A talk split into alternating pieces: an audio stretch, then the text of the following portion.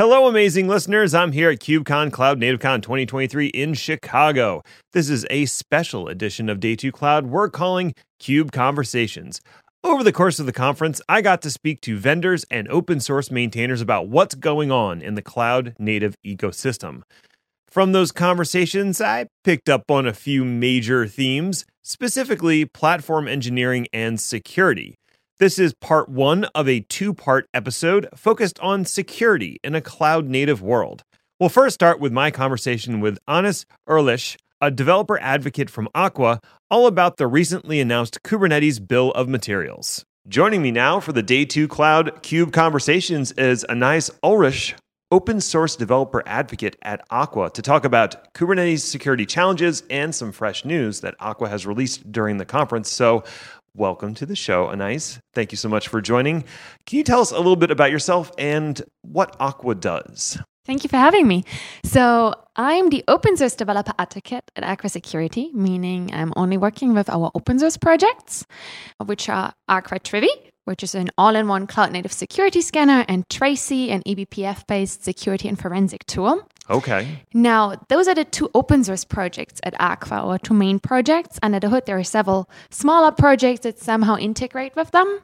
But then separately, we have the enterprise platform. Now, the enterprise platform is separate from the open source project. There's no direct onboarding curve from open source to enterprise. It's just that Aqua Security uses our open source projects under the hood for their CNAPP platform. CNAPP stands for Cloud Native Security Platform.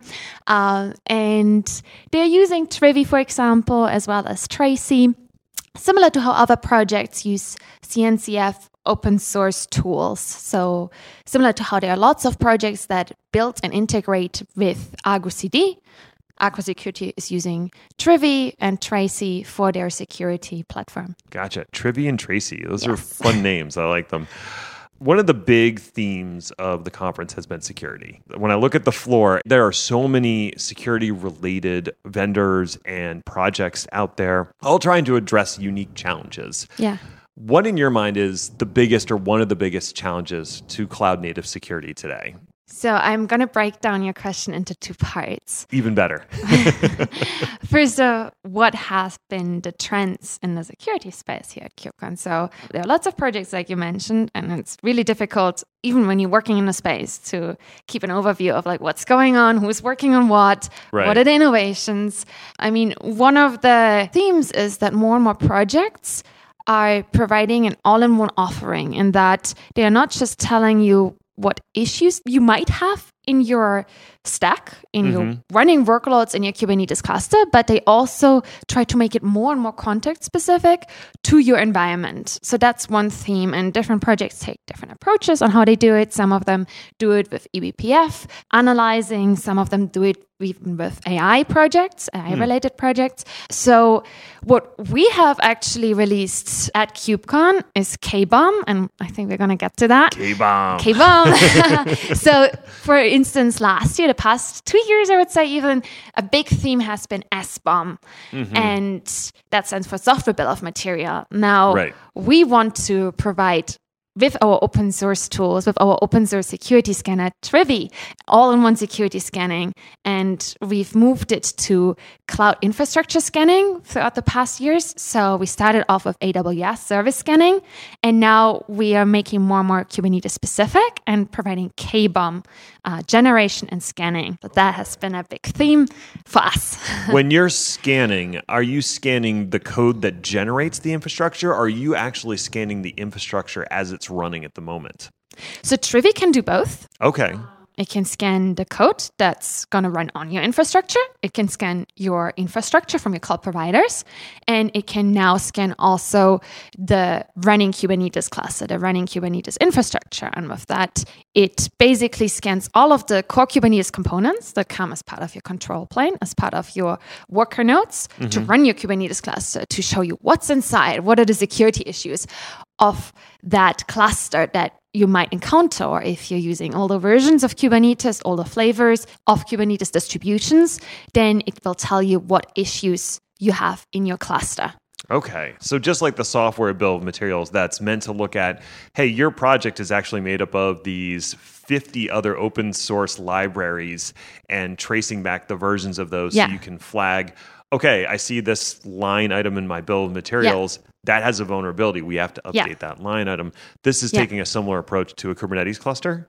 So, exactly. So, with software builds of material, you basically generate, for example, an SBOM of your container images. It tells you all of the libraries, dependencies that are in that container image, and then mm-hmm. you can scan that SBOM for vulnerabilities. Okay. Now, we have taken the same approach on Kubernetes cluster, and that's our Kubernetes bill of material. It's not the workloads that you install on your cluster, but it's basically looking at what is the cluster composed of? What makes the Kubernetes version, the components run? What is running your workloads? And it's providing this inventory list of all the libraries that are used within, whether that's your add-ons or the Kubernetes components. Right. And then you have either that KBOM, that inventory list that you can scan for vulnerabilities, for security issues, or you can scan your cluster directly with, with Trivy for security issues. Interesting. Okay. I was going to ask you about like operators and other things that you would include in the cluster that's not your application necessarily. It's the things that help that application. So you can include those in your bill of materials. So it, it really depends. There's a there's a fine line between add-ons that let's, such as Cilium that you would run for your networking layer. Sure. Um, that's that would be an add-on that's part of your core infrastructure. That that's something we would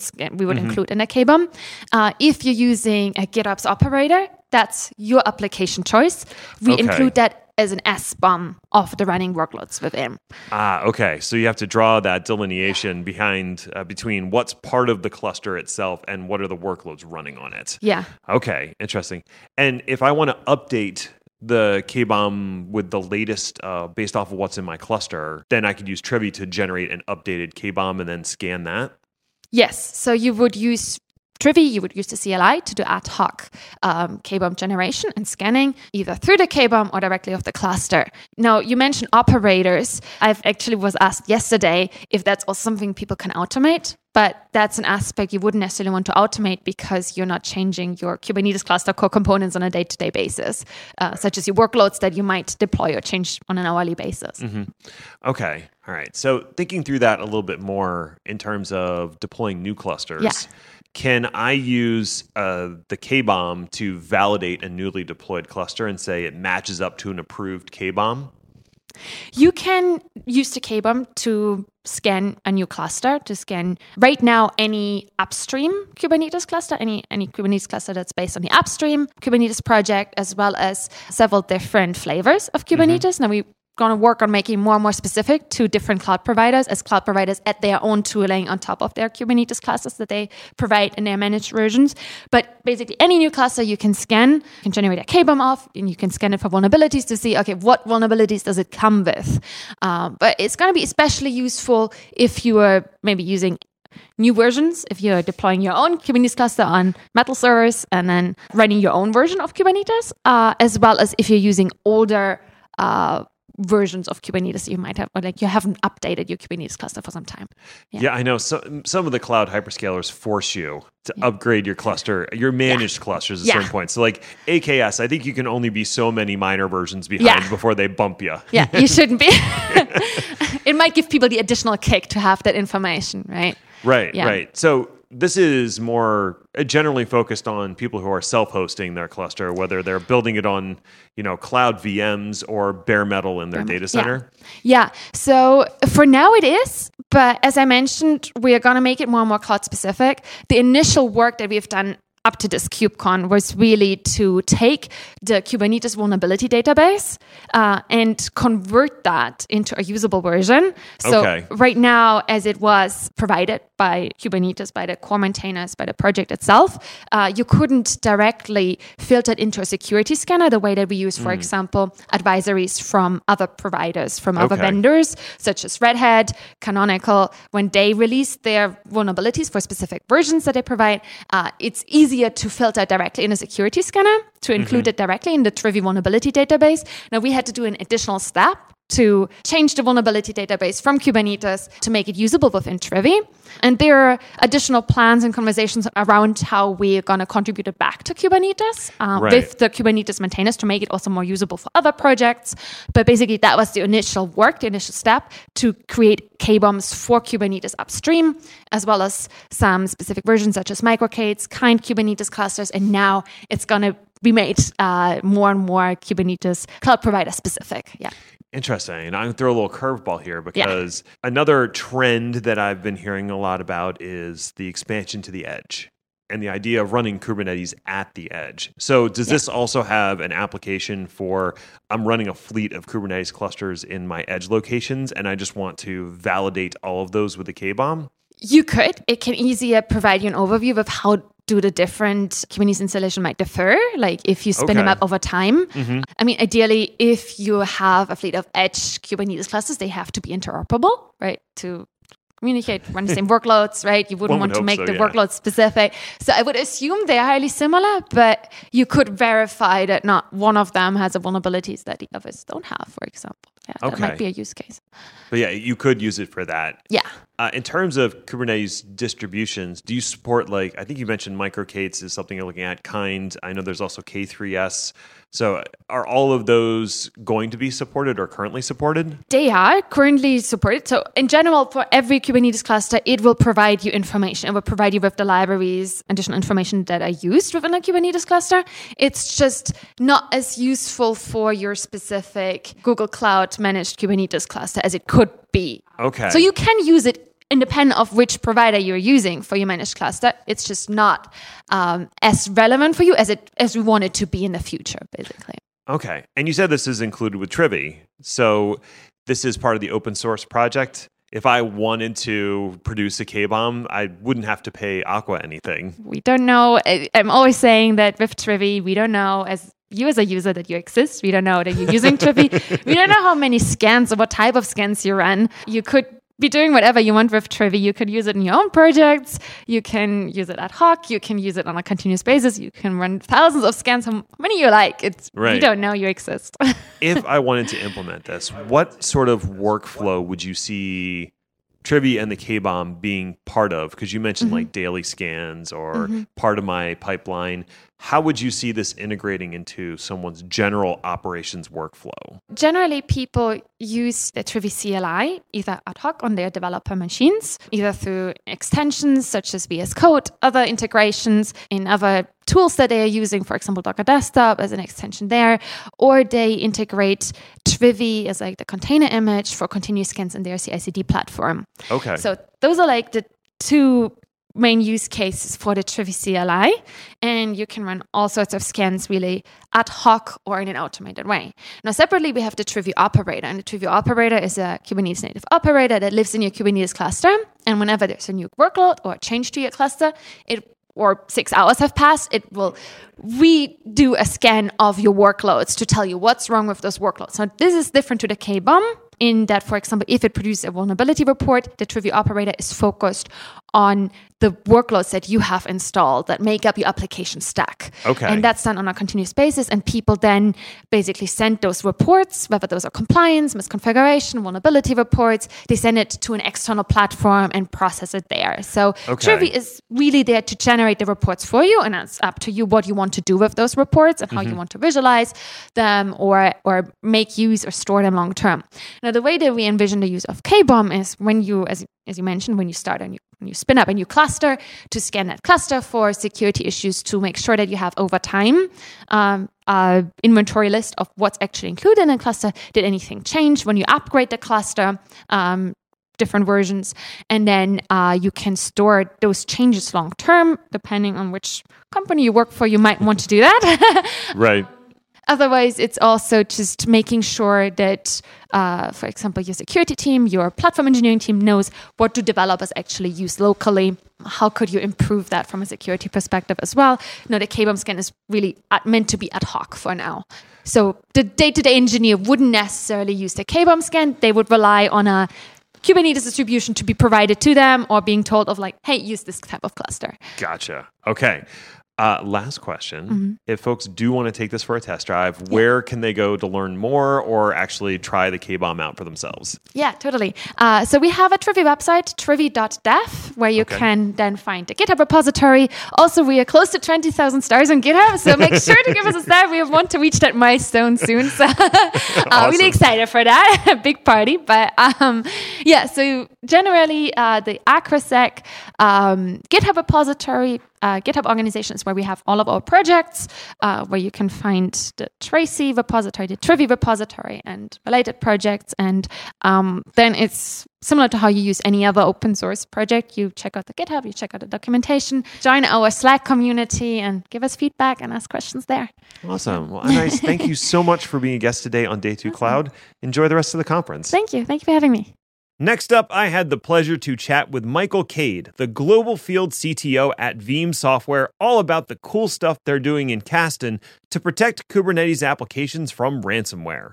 Joining me now on the Day 2 Cloud KubeConversations is Michael Cade. He's the global field CTO at Veeam slash Kasten, and here is here to talk about cloud native security from an interesting angle, especially around ransomware and some fresh news they've released during the conference. So, welcome, Michael. Can you first give the audience a little background on Kasten and how it fits into the world of Veeam? Hey Ned, yeah, happy to be here. So Kasten is um, Kubernetes backup is really the easy way to put it to everyone. Okay. Is, is like focused on protecting workloads, data services within Kubernetes. So think about your databases, your data services, Postgres, blah blah blah. But also think about data services that are associated to that Kubernetes application. Think about uh, AWS RDS. Think about MongoDB Atlas. So it's not just about the data service within. So how that relates then to Veeam is Veeam, for those that are not familiar with Veeam, is very much started about protecting virtual machine workloads, and then we've extended that out to SaaS and PaaS based workloads, cloud workloads, etc. So we're kind of meeting in the middle there from a cloud native, cloud, virtual, and all of the platforms where we seem to have out there in the world, right? Whether you're an enterprise customer or the smallest of SMBs. Right, that's an interesting point you made that it's not just Kubernetes that has your data. There are other things that interact with it. And that was actually when I was doing a survey of the existing Kubernetes data protection things that were out there say 2 or 3 years ago. That was the big flaw was none of them were unified. Everyone was very piecemeal in the fa- in the sense that okay, this one will do your persistent volumes, but it might not back up anything else, your manifests Yeah. or uh, your config maps. And then this one will do everything in Kubernetes, but it won't do RDS or SQL or wherever else your application exists. And I was like, come on, people, we know that applications don't run entirely in Kubernetes. Exactly. I'm still yet to speak to a customer where they just have Kubernetes clusters. Like they don't have any EC2, they don't have any virtual machines, they don't have any physical. Like what a world that would be if you just had that. I think the other thing to add on there is uh, around application consistency, right? Is how you can't just take a grab at a database. It, it's a transactional workload that is constantly being hit if it's a busy database.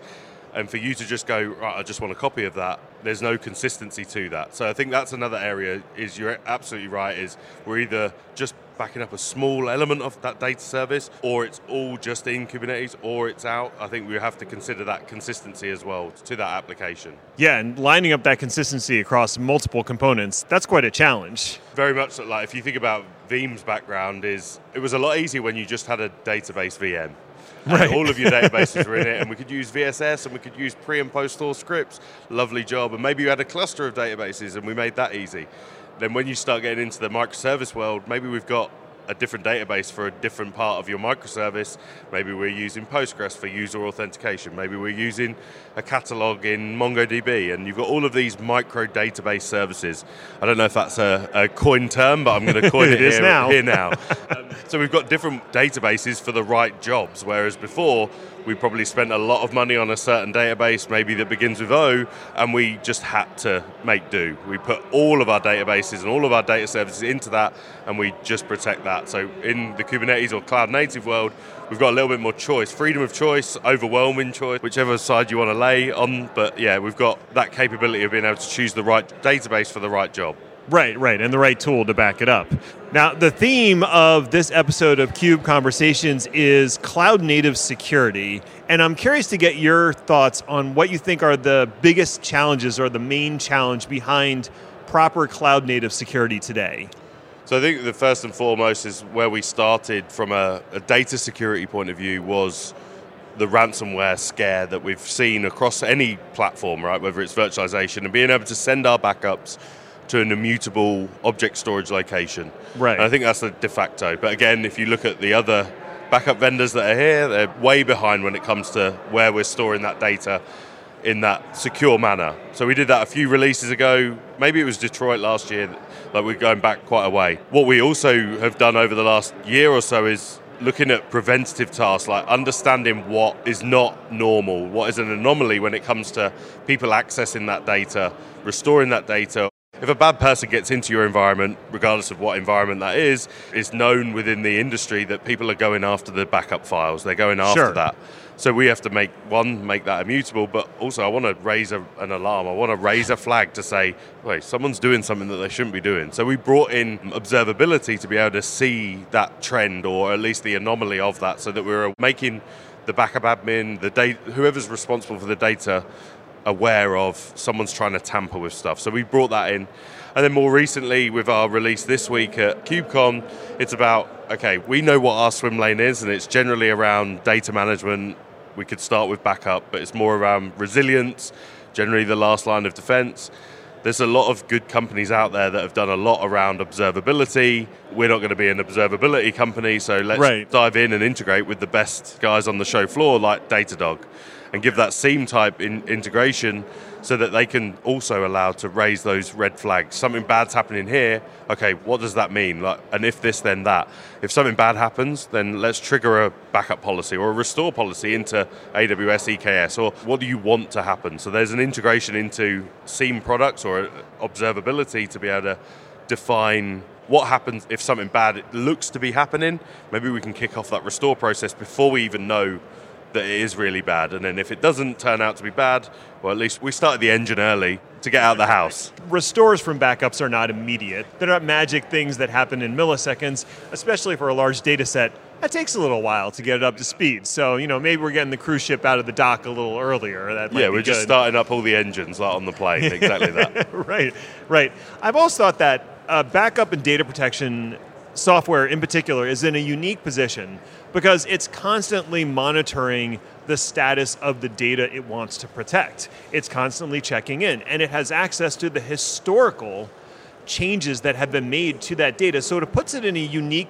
position to detect not only a ransomware threat, but just like malicious behavior in general. Is that part of what you're trying to address? Yeah, exactly that. And if, if we look at the bigger Veeam picture and what we're doing over on the virtualization world around using Yara um, type rules and scanning engines. Again, we're not going to create our own new way of being able to understand malicious activity or sensitive data or PII, like personal identifiable information. Sure. We're going to leverage a model that's already out there and, and use that extensible model that we have within the Veeam data platform, including Kasten K10 for Kubernetes, to understand what that data is. And something that we spoke about like five years ago at Veeam was about leveraging data. I think you might have been on a cloud field day where I spoke about it. Leveraging that data, putting that data to work as well, and that could be just verifying the recoverability of that data. Right. Before you have to do it. Like I don't I don't want to have to start the car. No, hang on. What's the analogy? what's the right analogy here? Because I don't want to only have to find out that my car's not working when I go to work in the morning. I want to make sure that it's definitely going to run. So we want to run a test beforehand to ensure that the data is is a good copy of that data, and that that includes the whole application to that. Right. It reminds me of when I got started with disaster recovery, and the disaster recovery test was kind of important because you didn't want to realize your disaster recovery process was bad during a disaster. Exactly that. And unfortunately, that actually happens to a lot of people. I've been at Veeam for eight and a half years, like, so just talking about disaster recovery, bad things. I'm basically an insurance technologist where we talk about bad things happening. And that disaster, like from your experience, that DR testing and failover would have been extremely manual and a, an absolute pain. And no one was excited about testing it, but you kind of probably had to for, for audit reasons. I would say it was more for audit reasons than peace of mind that something was going to happen. You wanted to make sure. Yeah. Whereas now we've got the ability to automate this stuff and make sure that things are running and just get that report to say, oh, yeah, in a traditional Veeam manner, like the VM, the app, and the OS, they're all good. Like, great. That backup is great. It's got a green tick. When we come to recover it, everything's going to be good. Same can be said to, to like the Kubernetes application Granted, it's going to be it's made up of a lot more moving parts, a lot more artifacts. But if we could just spin that up in an isolated environment, test what you wanted to test to make sure everything was working, and then just give you a green tick to say that's good. And so these are part of what we're trying to bring into the, the Kasten ecosystem as well. Right. Most of the security conversations I've had so far centered around protecting the application from attackers. And that's certainly an important part of it. But I think, and also uh, an equally important part is if something does happen, what are you actually trying to protect? And it's probably going to be your data. Yeah. So uh, if you could just reiterate, what was the announcement that Kasten had uh, during KubeCon for the enhancements in your product line? Yeah, so it was that, first of all, it was that SIEM integration with Datadog, but right. really exposing an extensibility or extensible API that any SIEM integration can happen. We just chose to partner with Datadog. Probably got one of the biggest booths here, so it was the right choice. yeah. Um, but then also about like being able to get into the Kubernetes audit log and take advantage of that. We know what is suspicious in there. If something bad, like if someone's trying to delete one of our custom resources, our restore points, then let's flag that up. And, and just being able to use that natively within Kubernetes is important. We can flash that up in our UI as part of the API and all of that good stuff. So I think that, that was probably one of the biggest, more general announcements that we made around security. I think the other thing is around Iron Bank, which is a secure container registry for the Department of Defense, for example. Oh, they use okay. a container registry that is vetted, a bit like a so a FIPS type acronym that is basically a secure supply chain. Now, our supply chain, we already go through that model, which is why we were able to be adopted into that Iron Bank um, framework. But it just ensures that what we're writing is secure, rootless, and all of that good stuff you'd hopefully expect to see from the show floor and all the applications that we have here. And so that were the two real key factors from a security standpoint, at least from a a K10 6.5 release. Gotcha. Well, I mean, ultimately, it's about defense in depth. And Yeah. Covering all the bases so you can try to prevent the attackers from getting in, but if they do get in, protecting the data once they've tried to lock it up with ransomware or something like that. If folks are interested in learning more about Kasten, where's the best place to go to learn more information? So Kasten.io or Veeam.com, there's a transition happening at the moment about a complete platform of being able to protect different environments under one roof. So I think it makes sense for that to be under the Veeam.com. But for now, in that transition, Kasten.io or Veeam.com are going to give you that. You- You're going to find enough out. If you want to particularly get down into the weeds around Kasten K10, docs.kasten.io. That's not going away. That's our bread and butter.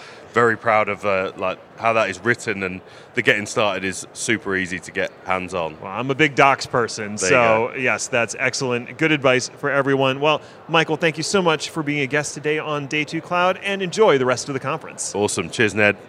Moving away from the world of data protection, my next guest is Ratan Tipirneni from Tigera. I stole him away from his booth so we could briefly talk about catching threats at the network layer with eBPF. Joining me now on the Day 2 Cloud KubeConversations is Ratan Tipirneni. He's the president and CEO of Tigera, and he's here to talk about cloud native security and what Tigera is doing to enhance that security. So, Ratan, welcome to the show. Thank you so much for taking some time out of your busy schedule to join us. Can you first give the audience a little background on what Tigera is? Because they're probably familiar with their products, but they might not know the company behind it. Yeah, no, thanks, Dad. Ned. Very excited to be here. So we are the makers of Project Calico, is the most widely adopted networking and security solution for containers on the planet. Uh, Tigera, we're in the business of preventing, de- detecting, and mitigating breaches in cloud-native applications. Okay, interesting. And so you mentioned security and cloud native applications. What do you see as being the biggest challenge in cloud native security today? You know, first is I think it's an unbounded problem, and the second is for the first time in the history of IT, we're seeing the notion of dynamic workloads. Mm. And most of the security solutions have been designed and architected in the past to optimize for static workloads. So there's a fundamental disconnect in what we're seeing, and you almost have to build something from the ground up to be able to secure these modern cloud workloads. That's the, the second time I've heard that word dynamic in the interviews I've been doing is this comparison to the static workloads we previously had, which then lined up with static security products now the workloads are more dynamic and the static security products haven't caught up. Is that what you're trying to address? That's the crux of it. It's uh, not about extending the existing solutions like firewalls, okay. which have done a pretty amazing job over the last 20, 30 years. Right. But you almost had to go back to the drawing board and start with a brand new design and use modern technologies like eBPF to be able to surface data and to be able to manage and secure these workloads. And that's what we've built. That's interesting because when I think about solving the dynamic security problem initially, you had things like distributed firewalls that were like, yeah, we're going to do the firewall, we're just going to break it up into little pieces and give you a control plane to manage it. But what you're saying is that's not necessarily the correct approach, or maybe it's a yes and approach. Yeah, no, you're right about it. There was an evolution of firewalls where they tore it down and built it on a distributed architecture. But that's still a broken architecture. What you have to do to secure workloads is to actually, metaphorically speaking, put a firewall around each workload. The workload is the endpoint. And another way of saying it is imagine if every workload in your cluster was exposed directly to the internet. Would you be secure? So that's a good way to think about this. that's a scary way to think about it. but that's exactly what's happening because you have no idea what's inside your cluster. Right. So you almost have to design a security policy with the assumption that your cluster's been breached and all workloads are exposed to the internet. Okay, and you mentioned eBPF, which I have a hard time saying quickly, but I'm doing my best.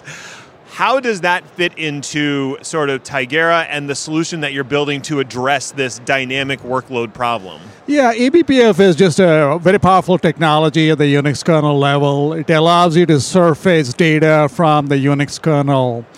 And what we do is we built a set of very powerful probes to be able to surface data from the Unix kernel at the system call level, the file system level, the process level and we have laid on some very powerful probes that then take all this data, digest it, and give you indicators of attack or indicators of compromise.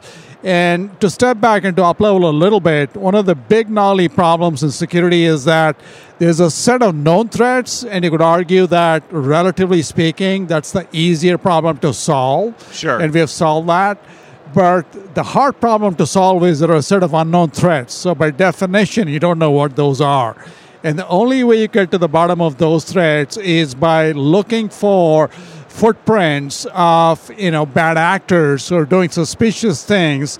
And you almost have to look at the kernel level activity and surface it in a manner that helps you detect this and make sense of the data because there's a huge amount of data. So we've actually demystified all that stuff and built a plug and play solution where a user doesn't have to worry about messing around with a kernel. We have simplified. All they have to do is to flip a switch, turn it on, and we protect all the workloads. What you're describing is something that's much more powerful than what a firewall would typically do, which is just looking at source and destination, looking at ports and protocols, and going, do I allow this or not? And then you've got like layer seven type analysis that's maybe looking inside the request and the response to do some additional digging. But it sounds like this eBPF thing has much more information it can draw on to build out a model of an interaction that's actually happening. No, you're spot on. You know, it, it, it allows you to surface data that wasn't visible or available before but surfacing the data is only one part of it. You got to sure. make sense of it and make it easy for the operators to actually use it and make it actionable so that you don't flood them with alerts. So that's the hard part. But your, your statement about the firewalls is absolutely spot on. If I were to describe the new generation of security tools, I'd probably categorize those into four buckets or functions that they have to perform. The first one is you have to start with the posture management of the workload itself. because it's our belief that it doesn't matter what you do downstream if you don't have a really good security posture uh, anything else you do is a lower a bit and specifically when i talk about posture it comes down to microsegmentation and separating uh, workloads at the namespace level or at the tenant level and ensuring that egress traffic is actually managed, which is actually a much harder problem with dynamic workloads. So, those are the two basic things, and the vulnerability management is key to that with an idea of the score or the security score or the risk score associated with each vulnerability that you find in your system. So, that's the first bucket, the security posture management. The second bucket is about how do you handle a set of known threats. Mm-hmm. For instance, maybe you have traffic to bad actors, bad IPs, bad domain names. How do you deal with that? How do you prevent that? And the third bucket really is how do you deal with a set of unknown threats? How do you actually secure your cluster right. workloads against that? And the fourth one is you will find something, you will find some threats. What do you do about it at that point? Can you quarantine workloads in real time before remediation arrives? So, the, roughly, those are the four buckets that any good security solution has for modern workloads. That makes a lot of sense to me. It's that first I need to actually have the information, then I need to analyze it, and then I need to decide what to do about it. How do I remediate the issue? And those are all unique challenges. And to have one solution do all three or four of those buckets, that's challenging. It is extremely challenging. And actually, to layer on a challenge on top of what you said, what we have discovered in dealing with customers is that the big single biggest problem in the industry right now is the gap in skilled resources, mm. where customers are actually struggling to find operators who can actually manage and maintain these systems. And even if they're able to hire them, there's a high degree of turnover among them. So we went back to the drawing board and said, while all the stuff is great stuff that we have built from a technology, we said the only way to create sustainable value for our customers is to make everything plug and play. Extremely simple, extremely easy to use, so that there isn't a dependence that you have a rocket scientist on the other end who's trying to figure out figure all this out. So that has actually been a much harder problem to solve for us to make it extremely easy to solve. And some of the things I described, for instance, I'll give you the microsegmentation where we separate namespaces inside a cluster all you have we do that automatically. We watch the traffic configure security policies allow you to actually test it. You press a button you push those policies into production. So that's an example of you know plug and play or protecting against unknown threats. You point to a workload click once mm-hmm. and that's it. It's done. It's secured against unknown threats right? Right. So that's the level of simplicity you have to deliver to actually create sustainable value for customers. That's a tough balance of simplicity and effectiveness and it's, it's a hard tightrope to walk. Well this has really piqued my interest. Uh, ratan if people want to know more about your solution, what's a good place they could go to check out and get more information? So we have some amazing content on our website, tigera.io. That would be a good starting point. We have put a lot of emphasis on training. So there's a lot of material for someone who just wants to start down this path to educate themselves, to train themselves. We run workshops every week, and uh, we have online tutorials. So that's a good place to start, tigera.io. Awesome, Ratan. Well, thank you so much for being a guest on Day 2 Cloud and enjoy the rest of the conference. Thank you so much. I appreciate the opportunity. And while we're on the topic of protecting the network, my last guest for this part of the episode is Gene Fay, the CEO of ThreatX. He walked me through how ThreatX helps to protect the front end of web applications and their APIs. Joining me now for the Day 2 Cloud KubeConversations is Gene Fay, CEO of ThreatX, to talk about cloud native security, and some fresh news they've released during the conference. Gene, welcome to the show. Can you first give the audience a little background on ThreatX? Sure, absolutely. Well, first, thank you for the opportunity to be a part of the podcast. I appreciate it. Uh, ThreatX is focused on API and application security. Uh, we've been at it a little while, focused on traditional cybersecurity problems, dealing with CISOs, helping them to solve traditional application and API problems. And now we've focused even more on the developer side of things. uh, helping more succinctly solve kind of the Kubernetes cybersecurity problem, specifically uh, leveraging some technology, uh, eBPF, which many of your listeners will be very familiar with. it's come up a few times. Yeah. exactly. That's interesting. And I want to dive into that particular aspect in a moment because when it's come up before, it has been more on the OPSEC side of things. As opposed to AppSec, which is where you're talking about. So I do want to pick that apart a little bit. But first, big picture, what do you see as the major security challenges facing the cloud native community today? Yeah, I think for us being relatively new to this side of the house, I think it's interesting for us to learn from our customers the problems they're dealing with. And mm-hmm. I'll date myself. I've, I've, worked at companies like EMC, uh, selling traditional hardware, and I'm used to data centers and you know, the cloud thing. I, have definitely evolved, and I get the, the cloud thing. But I think as you look specifically into the container environment, it's so dynamic. Mm-hmm. And this whole idea that you could have a server come up, come down, or a container come up and go down in seconds, right. you know, 15 seconds, 30 minutes, whatever. And it's this constant evolving infrastructure that our cyber friends are kind of looking at going, how do we manage that? Right. Like, okay, we went from hardware to the cloud, but now you've got this whole environment that's so dynamic. Mm-hmm. And how do we protect each one of our, our containers, each one of our applications, each one of our APIs? So it's just a new problem set, and our, our customers are looking to us to go like, how, how do we solve that? So we're excited about that because we have ways to do that, but equally, it's it's pretty daunting.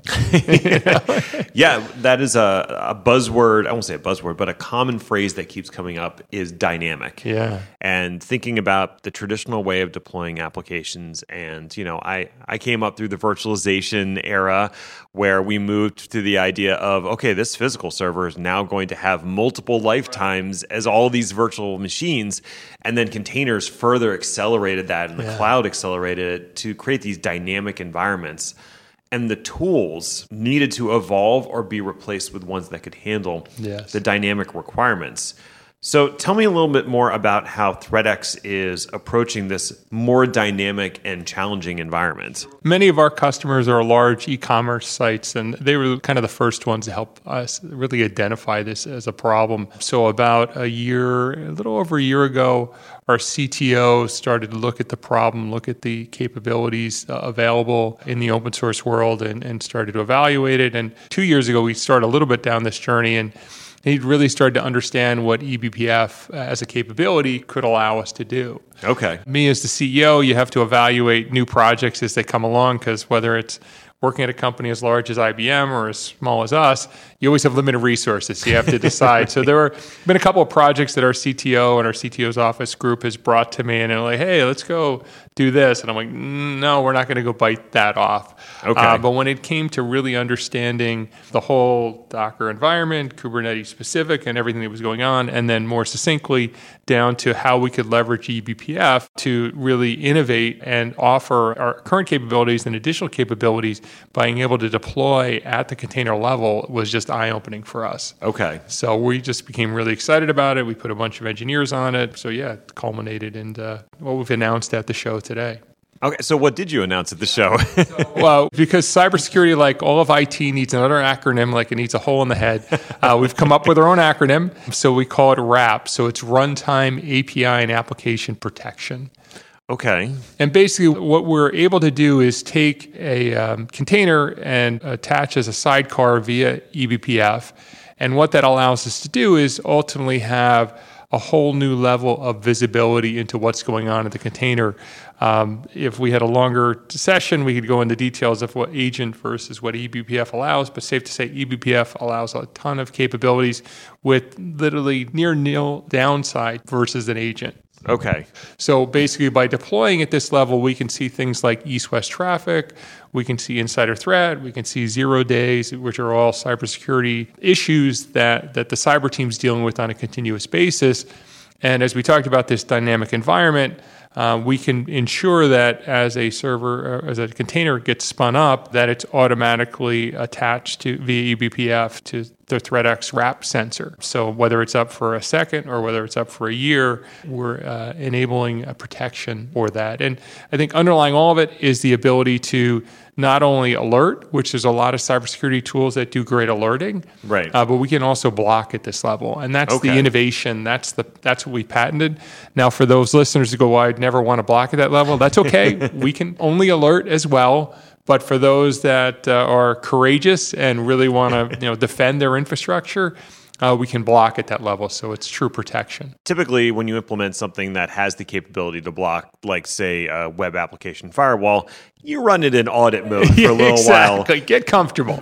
make sure you have your rule sets down and then you start blocking things and waiting for someone to scream yeah. so no i totally get that how would you position this versus a more traditional approach that is firewall based or WAF based? We have what we call our edge server, which are traditional application protection uh, via you know traditional WAF. So we have the reverse proxies, and we didn't think about this when we first uh, started to come up with this technology. But as we interviewed 35 CISOs, they all put it together that it's not either ors because we thought about it. Hey, we've got our reverse proxy or our edge. And now we've got our RAP, our eBPF capabilities, and we thought it was either or, and they all put it together. But what we think about is there aren't many companies of standing that don't have some sort of application protection, but yet the application protection doesn't really allow the layer of protection that you need and the dynamic nature that we just talked about within this Kubernetes environment. So being able to really complement those things. So if a company has a traditional WAF, uh, they're still going to find a pretty big need for the RAP capabilities, but it's complementary to what they already own. Okay. One of the biggest challenges, at least when I've been setting up WAFs in the past, is building that initial rule set, understanding the nature of your traffic. And the best products out there can do a baseline analysis for you Yes. and make some suggestions. They're not all going to be right, but Yeah. that's okay. Is that something that the ThreatX solution does is sort of monitor and then make suggestions? I would say we take it a step further than that. And it's kind of the secret sauce to the whole why we are what we are. And that is our engine, it's an ML engine uh, called HackerMind. And it allows us to be um, what I would say, instead of having fine grained rules for every API or every application you're going to protect, our engine allows for a much more holistic view, uh, not only of uh, the customer's environment, but versus all customers on our platform. Um, so the implementation as well as the management of whether the RAP sensor or the edge sensor, more similar to a WAF, what you're going to find is very low false positive, false negatives, and not a huge management burden through that. What level of fine tuning and bacon is required to to implement that? Because I know, getting back to the WAF conversation, you know, you do it in audit mode for a while. There is some fine tune that happens, so it's not like an overnight thing. It's a project that you really have to manage and get into.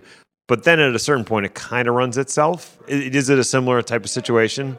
We have a managed service offering for all of our uh, software. We don't sell anything uh, without it, but we don't charge anything extra for it. And we usually look at it and say within the first 48 hours, we have enough baseline to work with our customers. Uh, they get enough information from HackerMind to be able to understand how it is. And within two weeks to three weeks, it's pretty stable. So it's not a heavy lift. It really isn't. We've been really blessed uh, by some large customers that start small because we're a relatively small company compares to it Imperva or some of the big companies out there. Uh, but when they see the, the, the low overhead of management and the stability of it, the low false positives, and the fact that it doesn't have that ongoing care and feeding, and we, we're going to build all those capabilities into the eBPF capabilities as well. Uh, I think that's the ultimate value prop because it is difficult to deploy a WAF and think about having to tune these rules yourself, and you're not necessarily an expert in this area. And even if you are, you might have an individual on your team that does that, but they could leave and go somewhere else. So, so the value prop of ThreatX is ultimately solving that problem. That's why our founders started the company. Gotcha. Now, we are KubeCon, Yeah. but not everything runs in Kubernetes. Yeah. We know that. So, to what degree can your solution help protect applications that are running outside of the cluster or components that are running outside the cluster? Our traditional edge platform, which is a reverse proxy, can protect just about anything, anywhere, uh, whether it be legacy or modern applications. We do have a whole nother level of visibility and an, another level of capability specifically in Kubernetes, which will eventually bring to other levels of Docker. Uh, so we'll, we'll, be heterogeneous from that perspective. Mm-hmm. Uh, but for things that are legacy, things that are not built on you know this modern architecture, uh, we can still absolutely protect it from the traditional uh, reverse proxy. Now, I always think of security as defense in depth, yeah. right? It's not just one solution; it's it's a complementary set of solutions. Yeah. So, what sort of adjacent solutions would you position with ThreatX to build out that defense in depth? Sure. Uh, for those that are familiar with these terms, um, uh, SIEMs, so Security Information Event Management, mm-hmm. um, log aggregators that are out there, um, whether you go from free versions all the way up to some very high end new, uh, we typically see lots of log aggregation. We also see SOAR platforms, so security orchestration automation. Funny, I, will save it for another day, but I was a part of a company that was early days of that, but we didn't call it SOAR. But anyway, but the SOAR platforms are another way. Any ticketing systems. So ultimately, what we're going to do, uh, if we're not able to block it, we'll sometimes create an alert.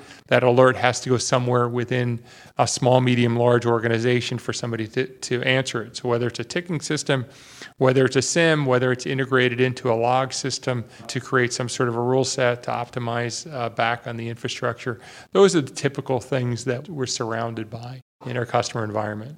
Gotcha. So, if folks are interested, they want to take it for a test drive or just learn more about the product, where's a good place for them to go? Easiest place to go is threatx.com. We have lots of tutorials, videos, set up a demo. We're soon to have some downloadable capabilities, not quite there yet, but uh, stay tuned and we'll have some downloadable capabilities for people to try it on their own.